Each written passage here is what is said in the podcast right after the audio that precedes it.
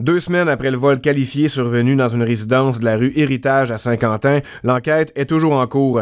Le samedi 2 décembre, le portrait robot d'un des suspects a été réalisé par un portraitiste de la GRC grâce au témoignage de la victime. On écoute le sergent Yannick Gagnon à ce sujet. Oui, euh, l'enquête nous a amené à, obtenir euh, l'assistance d'un portraitiste judiciaire. Euh, donc, cet individu-là, c'est un, expert en portrait robot un membre de la GRC qui arrive de l'Alberta pour euh, pour nous donner un coup de main. Euh, donc ce matin, il a rencontré la victime de l'évasion à domicile qui est survenue le 19 novembre. Puis euh, il a créé un portrait robot avec les souvenirs là, de de la victime.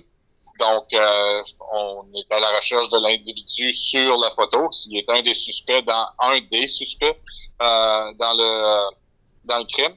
Puis euh, si jamais quelqu'un dans la population est capable de reconnaître cet individu-là, ben qu'il n'hésite pas à nous appeler euh, au numéro de la GRC ou en utilisant là, échec au crime. Le 19 novembre dernier, deux individus armés sont entrés dans une résidence afin de dérober des objets de valeur et une somme importante d'argent, le tout devant les yeux du propriétaire septuagénaire.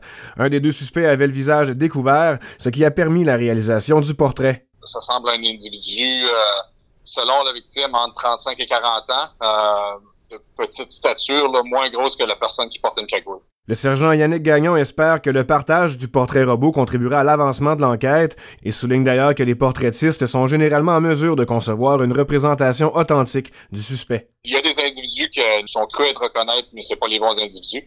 Mais souvent, là, les, euh, les, détails de ces, les experts en portraitistes sont, euh, sont bons à, soutirer les informations de la victime pour venir un, un portrait qui est quand même assez, euh, assez près de la réalité. Maxime Gauthier, journaliste IGL, OFM 90, route 17.